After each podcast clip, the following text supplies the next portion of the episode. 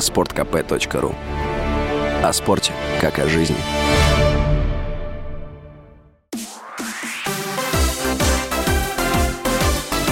Новости спорта.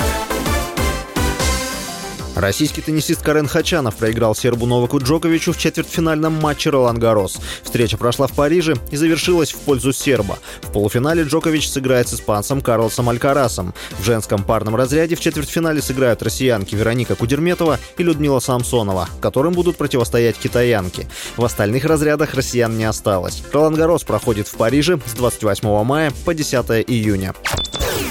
Французский нападающий Карим Бензима перешел в клуб из Саудовской Аравии Аль-Иттихад. Контракт 35-летнего футболиста рассчитан до 2026 года. По информации журналистов, Бензима заработает 200 миллионов евро за два сезона. Кроме того, он может быть освобожден от уплаты налогов. Мадридский Реал объявил об уходе Бензима 4 июня. Нападающий выступал за Реал с 2009 года. Вместе с командой он четырежды выигрывал чемпионат Испании, трижды становился обладателем Кубка и четырежды Суперкубка Испании. Кроме Кроме того, футболист пять раз побеждал в Лиге чемпионов и клубном чемпионате мира. В декабре прошлого года Бензима объявил о завершении карьеры в сборной Франции. В октябре того же года он стал обладателем золотого мяча.